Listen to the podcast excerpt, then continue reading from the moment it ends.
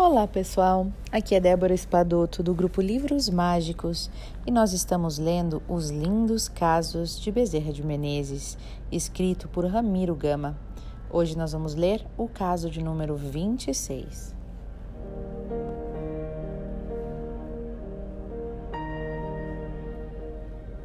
Nosso encontro com um filho de Bezerra.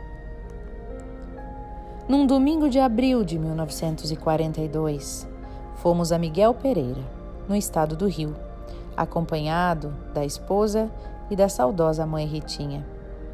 À noite falamos no Centro Espírita Joana d'Arc e conhecemos aí irmãos queridos, almas carinhosas, que sabiam servir e testemunhar Jesus, até nos abraços que nos davam, medicando-nos, lenindo-nos às provas.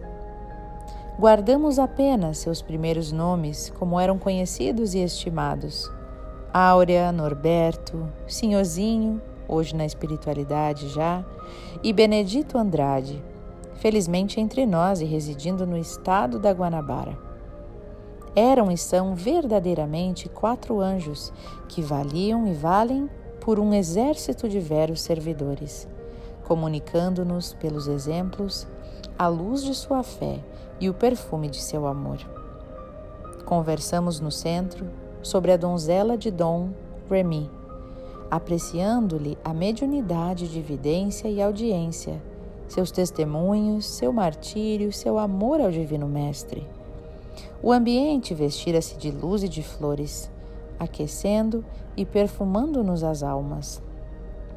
Terminamos emocionados cantando casos, lindos casos de Bezerra de Menezes, proeminando as realidades de seus ensinos, os, os testemunhos que nos deixou, os benefícios que nos fez, as lições de mediunidade sobre as quais nos preleciou, o roteiro que nos deu para servir a Cristo e nos aperfeiçoar espiritualmente.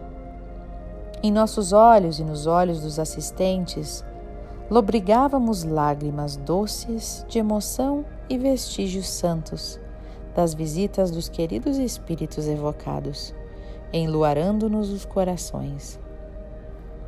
Ao nosso encontro vem um senhor idoso, cabelos grisalhos, rosto enrugado, aparentando ter uns 60 anos. Traz os olhos vermelhos de chorar e as mãos trêmulas pelas vibrações do encontro e nos abraça comovida e eternecidamente. Era um dos filhos de Bezerra de Menezes. Chamava-se Otávio, apelidado de Ubarão, e conosco ficaram sua fisionomia simpática e as suas palavras gratulatórias e reivindicadoras. O Senhor me deu o verdadeiro perfil espiritual de meu pai Senti-lhe a presença e a satisfação de vê-lo recordado como ele deseja, através dos testemunhos que deu junto a Jesus. Neste momento, ele parou um pouco para refazer-se da emoção e continuou.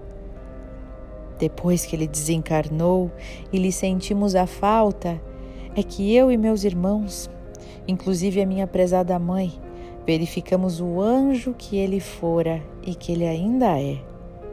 Muitas vezes eu mesmo o achava descuidado com o futuro, porque não se enriquecia, porque não aumentava seus haveres materiais, porque não lutava para nos deixar, como desejava, alguma fortuna, alguns bens, algum dinheiro. Mais tarde eu compreendi o que nós herdamos: um nome limpo e iluminado pelos serviços cristãos realizados por ele. Uma alma pura, um espírito triunfante, porque todo ligado ao dever de servir, de ser bom e ser útil. Hoje já me sinto à beira do túmulo também, e me arrependo de não lhe haver imitado todos os exemplos, mas algo ele deixou em mim, algo que me burila o íntimo a certeza consoladora e certa de que não há, em verdade, glória maior, senão a de ser bom. O abraço e a palavra sincera do filho do Bezerra foram como chave de ouro para nós. A visita que fizemos à família espírita de Miguel Pereira. Nunca mais esqueceremos a graça recebida neste encontro, pelo filho tão bom e tão meigo, tão humilde e sincero. Começamos a gostar mais, muito mais e para sempre do espírito de Bezerra de Menezes.